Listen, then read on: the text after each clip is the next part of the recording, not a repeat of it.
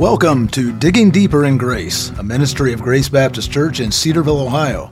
Our goal each episode is to dig deeper into the scriptures with a focus on our most recent sermon. And now let's dig deeper. Well, hello and welcome back to this week's episode of Digging Deeper in Grace. I'm your host, Bart Sheridan, and really pleased today to welcome Josh Taylor and Daniel Ackerman to the table for today's discussion. Guys, thanks for being with us. It's great to have you with us. Yeah, good to be here. First time caller, long time listener. It's though, good so. to have that.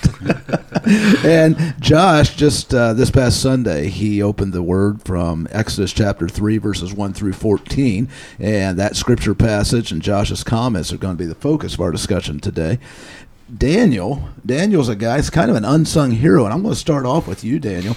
Daniel is a guy, every week I'm waiting for an email comes on Thursday morning, early Thursday afternoon. Daniel is the gentleman who works to put things together for those adult Bible fellowship classes who are following along with the sermon and teaching from the same sermon material or the mm-hmm. scripture passage. Daniel, take us through what you do each week in helping our ABFs, our adult Bible fellowships, and small group leaders prepare for that week's message. Yeah, so you're you're talking about the sermon discussion guide, right? Um, so each week I I create based off of discussions that we have in the the preaching team meeting earlier in the week, typically on Mondays or Tuesdays, uh, a, a discussion guide for small group leaders and for ABF teachers uh, to consider how they may follow up on the sermon that is preached on Sunday.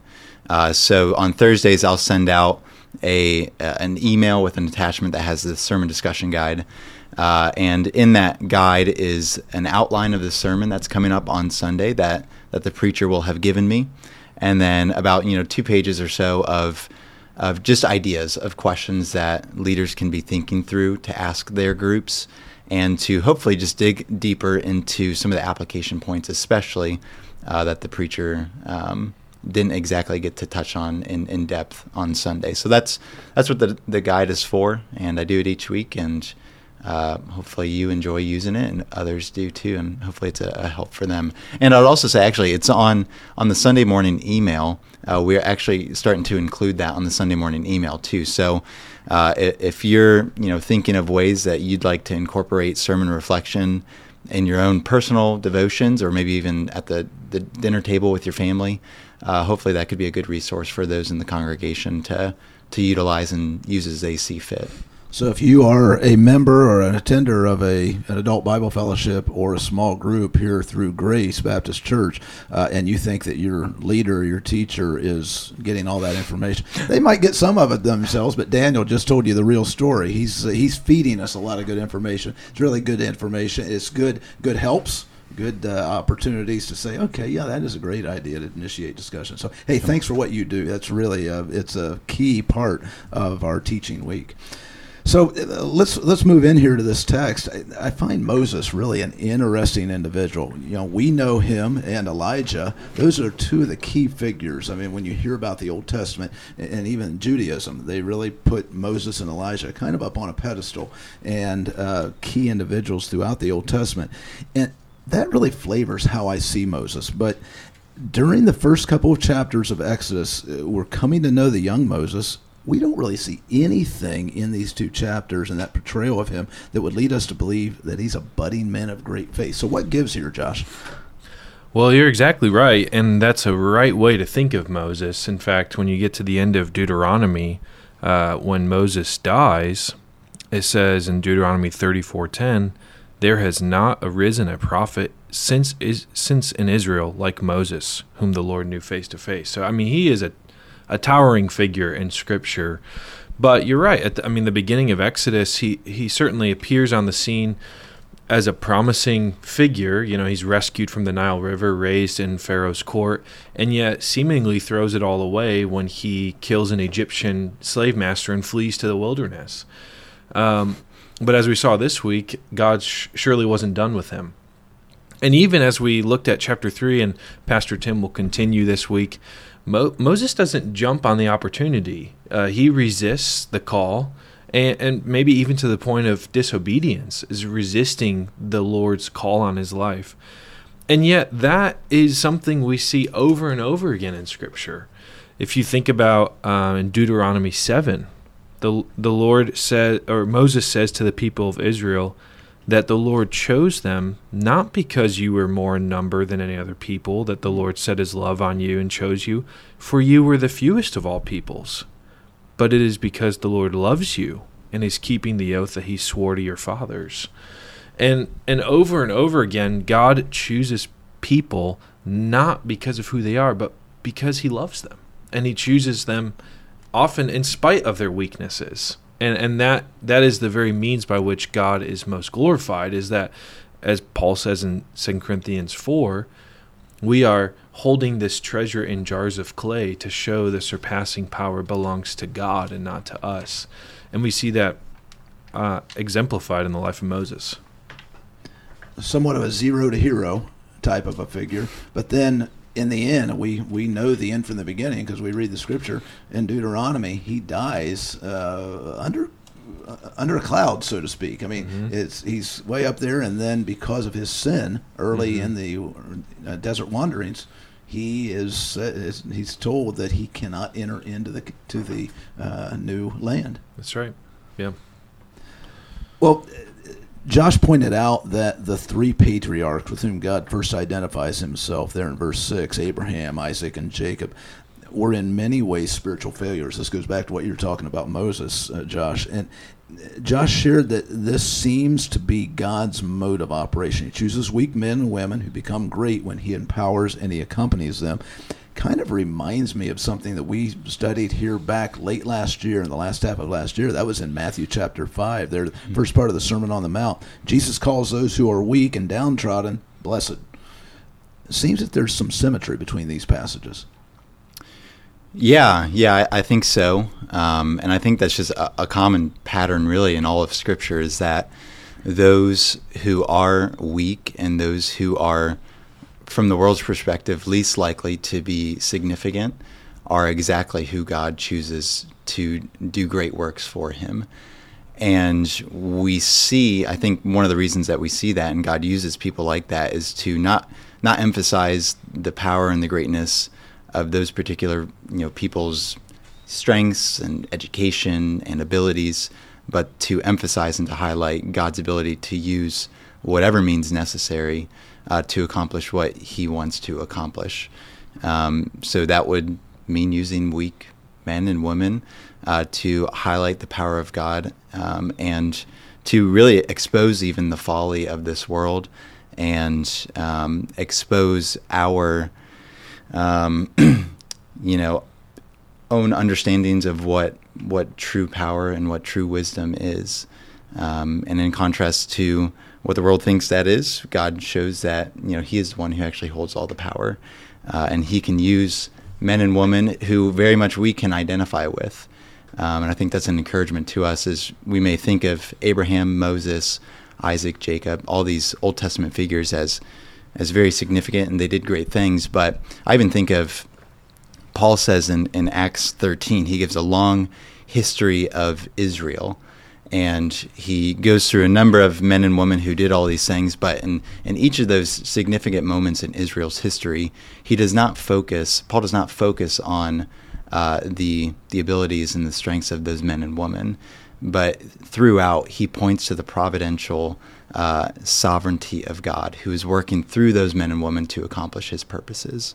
Uh, and i think that's the encouragement to us is we may feel like those weak men and women who have who have failed uh, we feel like we don't uh, measure up, especially with those who are around us. Uh, but God is able to use us for His glory um, through our trust and our faith in Him and in His power to work through us. And I would say that that thought process that God uses the weak is especially pertinent and especially uh, helpful to three schmucks like us. What do you say? yeah, that's right. tax tax collectors, sinners, and auctioneers. God, can, God, can use them all. well, Daniel, let, us take that another way. Okay, let, as as a practical matter, God has given many people great talents, mm-hmm. strong spiritual gifts, amazing faith, so much more. And I'm sure He wants each of us to use all that He has given us. So, is it wrong? Hmm. to want to do great things for God? And is it wrong to make plans that would facilitate those great things that we want to do for God. God wants the weak. What, what gives here? Yeah. Well, yeah, I think I think it is right to want to do great things for God, and I think whatever that pursuit may be, whether it's you know I want to do a great thing for God by by discipling this younger person in our church, or by starting a small group, or by by teaching a class, I think those are great things. Uh, but I think the motivation should always be what you just said that these are great things I want to do for the Lord. And these aren't great things I want to do to make my own, you know, reputation uh, more highly esteemed within the church or in the community. But I really want the name of the Lord to be honored and revered as a result of the work that He's doing through me. So just keeping that motivation, um, the proper motivation in, in view there, I think is is key for that. I think it's also really important to define greatness. Mm. Um, you know, it's easy to read the story of Moses and think, well, that's great. I mean, he went before Pharaoh. And then to look at my own life and think, well, I, I mean, I'm not even in that kind of category of greatness. And yet, we were just studying Matthew. In Matthew 25, there's a parable about final judgment. Mm. And, uh, you know, there the the king is separating the sheep from the goats, and the king says to the sheep, "Come, you who are blessed by my Father, inherit the kingdom prepared for you from the foundation of the world." For I was hungry and you gave me food. I was thirsty, you gave mm-hmm. me drink. I was a stranger and you welcomed me. I was naked and you clothed me. I was sick and you visited me. And I was I was in prison and you came to me. And it goes on to say, Well, Lord, we we didn't see you. And he says, Well, as you did to the least of these, you did also mm. to me. And and so for the believer, greatness is not necessarily appearing before Pharaoh. Greatness is serving even the least of those among us as if we are serving the Lord Himself. And uh, for us to be found faithful doing that is great. Hmm. Tim Cockrell and I were talking last week about the importance of doing not only what, certainly doing what God wants us to do, but how do we determine what that is? We look around the body. What needs to be done? It's not what do I want to do. Uh, do I want to be up in front and be the be the man?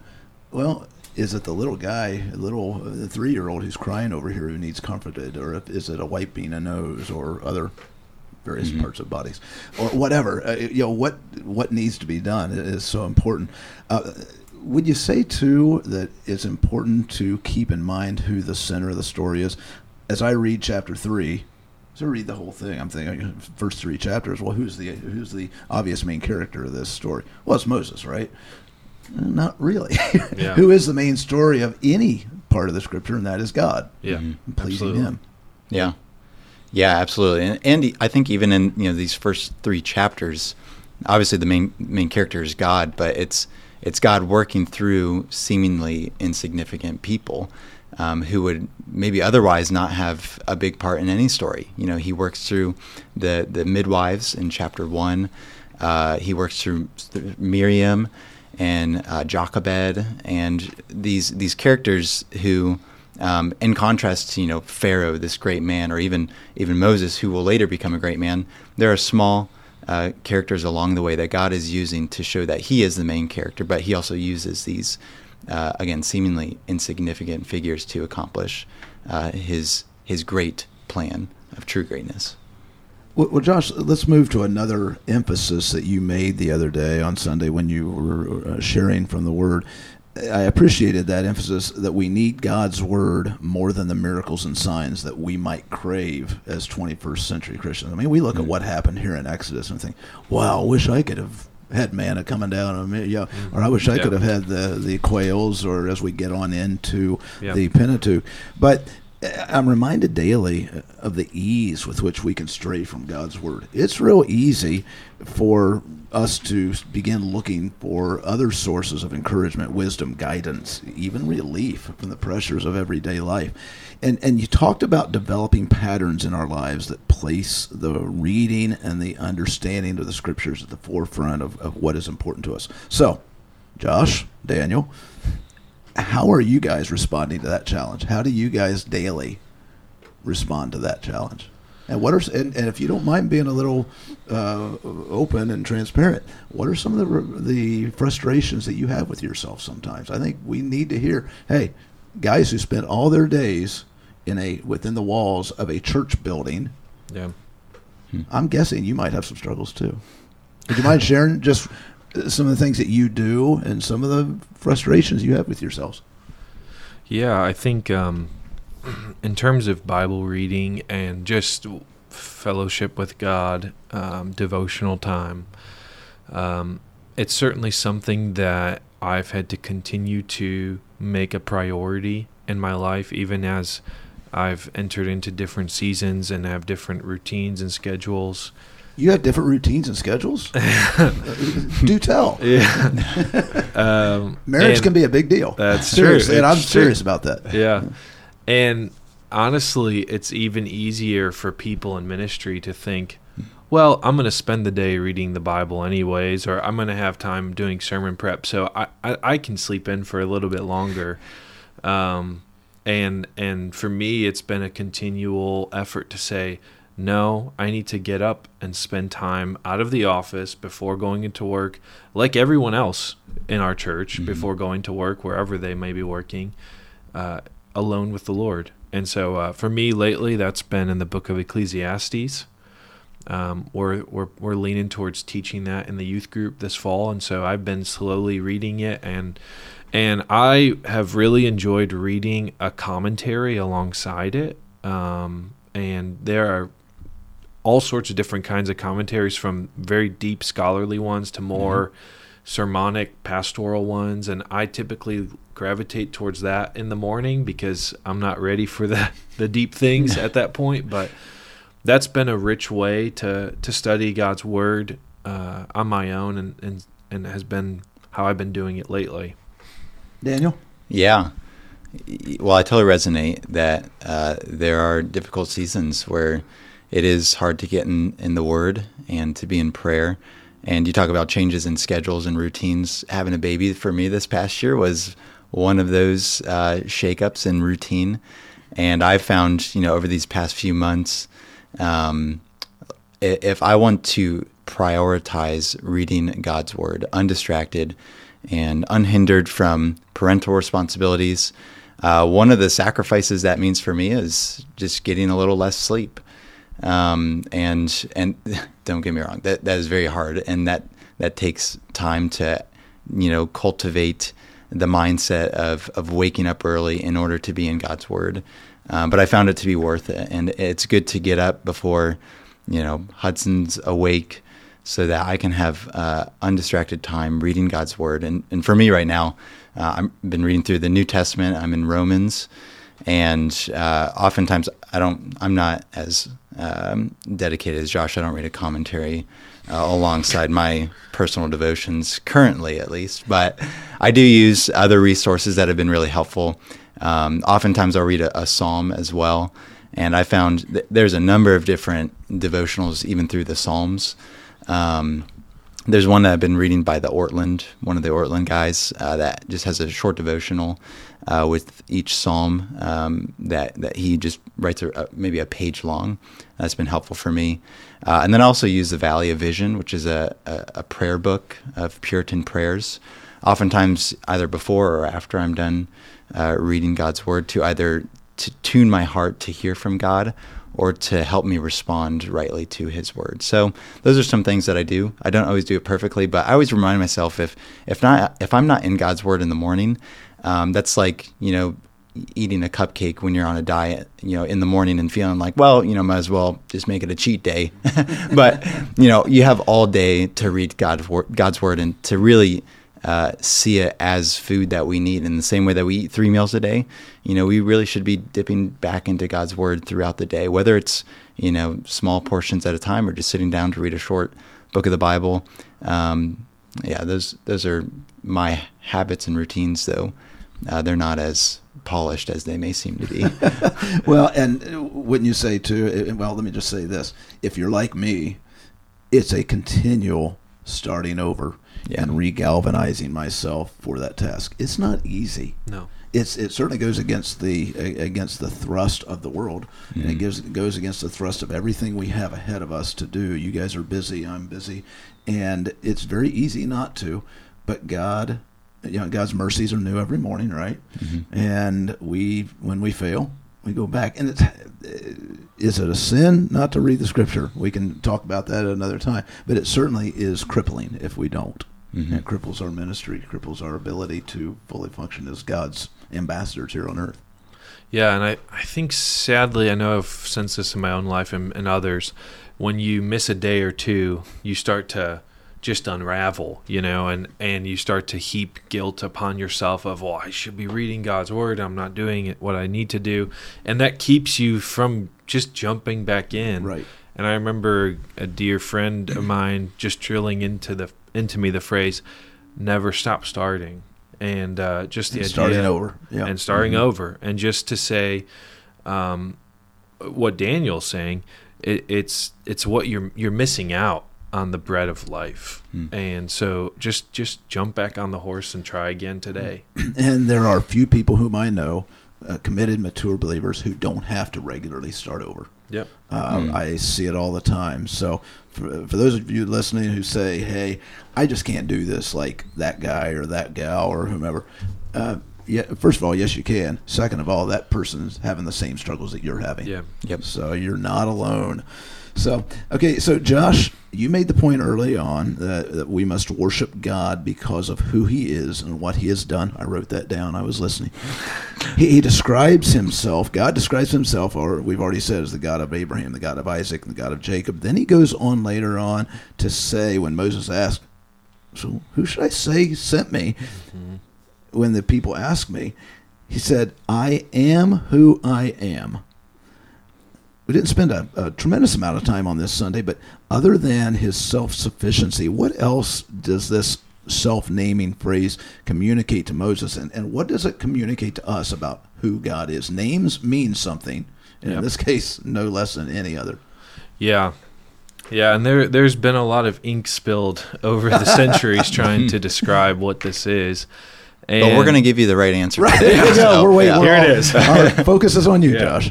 Um, but I think you're you're actually right in saying names mean something, and uh, in a sense, you know, when you think about what Moses is being called to do, he's being called to go to Pharaoh, and and what's going to happen is God is going, the Lord is going to triumph over the so-called gods of Egypt, and the gods of Egypt all have various names that indicate something, and that's very common among pagan gods. And there's a sense in which the Lord is saying, "Well, you you can't put me in that category. Like I'm not I'm like I'm not like them. I'm in my own category altogether." And so, um, yeah, it seems to be a claim of self-existence and eternality. Um, he's also, again, we don't want to disconnect it from uh, being the God of Abraham, Isaac, and Jacob. And then as we continue reading through Exodus, when we get to Exodus 34, we see almost uh, the Lord unpacking this to Moses in Exodus 34, verse 6. It says, The Lord passed before him and proclaimed, The Lord, the Lord, uh, that's the divine name right there, a God merciful and gracious, slow to anger, and abounding in steadfast love and faithfulness, keeping steadfast love for thousands, forgiving iniquity and transgression and sin, but who will by no means clear the guilty and th- and that that is the God of Israel, and so um, it is it is an it is an amazing response. It seems to almost define the the category uh, in itself, and and um, I think that's the best way of understanding what what God is saying here to Moses. And it's certainly not what Moses expected. You know, I don't Mm-hmm. know if Moses was expecting, hey, you know, call me John or call me Bart or, Right. Josh or Daniel, but it certainly, I'm guessing, what's what he was expecting. I just, when I hear, I am who I am, or in the old King James, I am that I am, this idea of self-existent, there was no, there were no other forces that came to bear on making God God. He just is. Yep. He's not i- i- the the the to be uh, that uh, verb to be. He Mhm. just is in and of himself. hmm hmm I can't. I honestly can't comprehend it, but boy, it's fun trying. Yeah. Well, and to that point, he is he is utterly free from anything forcing him to act. And so part of the point is, and see this in Exodus 33, God chooses who he will set his love upon. Nothing is constraining him to redeem the Israelites besides his own desire to do so. And and that's that's part of the the beauty of our redemption is is we don't deserve it and yet God freely chooses to give of himself to make us his own. Mm-hmm. Yeah, I even think too just with the point that uh, the name of the Lord Yahweh as we'd say uh, being distinct from the gods uh, uh, of Egypt and the other pagan go- gods in the, the surrounding countries. Um, I think of Exodus 15, 11 to 12. Uh, this is after the Exodus, and Moses and all the people of Israel sing, Who is like you? Yahweh, among the gods, who is like you, majestic in holiness, awesome in glorious deeds, doing wonders? You stretched out your right hand, and the earth swallowed them. So I think Josh is right. God is is totally uh, independent of of any external forces, and really, God is actually the one who is uh, in control of all the forces of this world, using even creation itself to accomplish His purposes by His right hand. Very good, very good. Well, let, us end on this comment or this question, uh, and Josh, I'm going to pose this to you.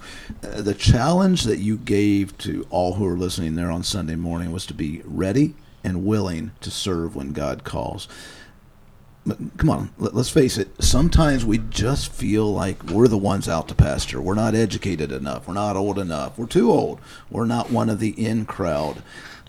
They're probably a group we all can see ourselves in, in, in these and many others. But what are some practical ways that any of us who might be feeling that way can make ourselves available to be to God to be used in mighty ways? Yeah, it's a great question. Um, a few things come to mind. The first one is to pray and ask the Lord to help you see opportunities to do that. And He will. Um, the second is read your Bible, especially your New Testament. Look for all of the one another statements and begin to evaluate Am I doing these things?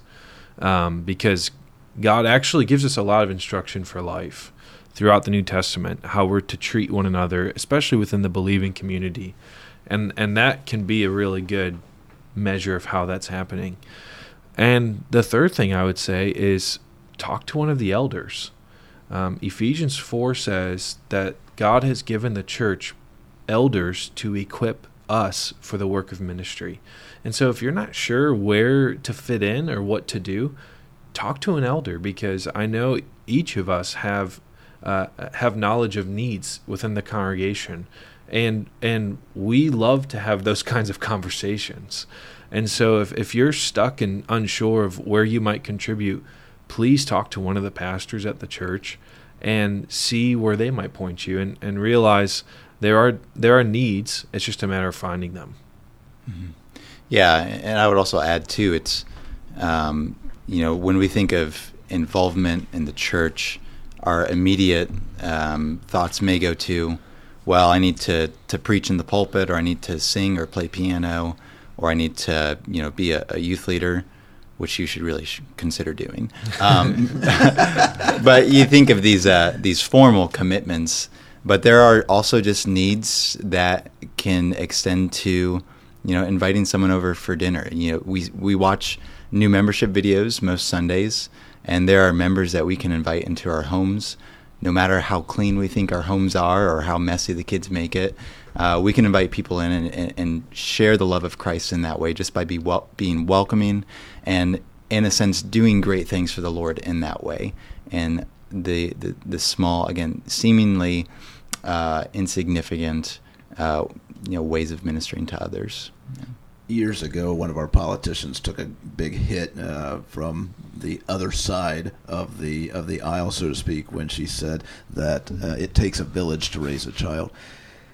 When you get right down to it, it takes the whole people of God to come along each side each other and to build up the body. I, you'd mentioned chapter uh, four of Ephesians. Uh, I think it was Josh. You did that. Uh, I want to read from that, starting in verse thirteen. Mm. Um, it's talking about the those who are gifted to bring up others and to uh, help others mature. But then verse 13 says, "Until we all attain to the unity of the faith and of the knowledge of the Son of God, to mature manhood, or I could add womanhood, to the measure of the stature of the fullness of Christ, so that we may no longer be children, tossed to and fro by the waves and carried about by every wind of doctrine, by human cunning, by uh, by craftiness in deceitful schemes, and it goes on. But the the important thing is that all of God's people need are needed, all hands on deck, in order to help the body mature to the fullness of Christ. Mm-hmm.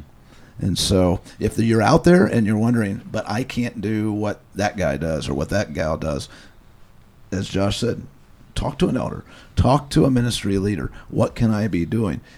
allow yourself to, to come under the tutelage of one who maybe is doing something you want to do and ask them, hey, help me, show me what I can be doing. And don't be f- afraid to start small. Mm-hmm. So small things that are big have big rewards. Yep. Well, today, Josh Taylor and Daniel Ackerman have been my guests for this episode of Digging Deeper in Grace. We've been discussing Josh's recent sermon from Exodus chapter 3. You can access that message on YouTube, and you can also access past podcast episodes by using your favorite podcast app or by visiting gracecedarville.org on the World Wide Web and clicking podcast on the media tab. We also encourage you to share your questions and comments with us each week by emailing them to contact at gracecedarville.org. That's contact at gracecedarville.org. And plan to join us next week. Tim Cockrell will be continuing our discussion of God's Word as we finish Exodus chapter 3. And until then, I'm your host, Bart Sheridan, thanking you for tuning into this week's episode of Digging Deeper in Grace. Digging Deeper in Grace is a ministry of Grace Baptist Church in Cedarville, Ohio. Visit us online at gracecedarville.org and join us next time as we continue our discussion. In the meantime, we invite you to continue digging deeper in grace as you read God's Word.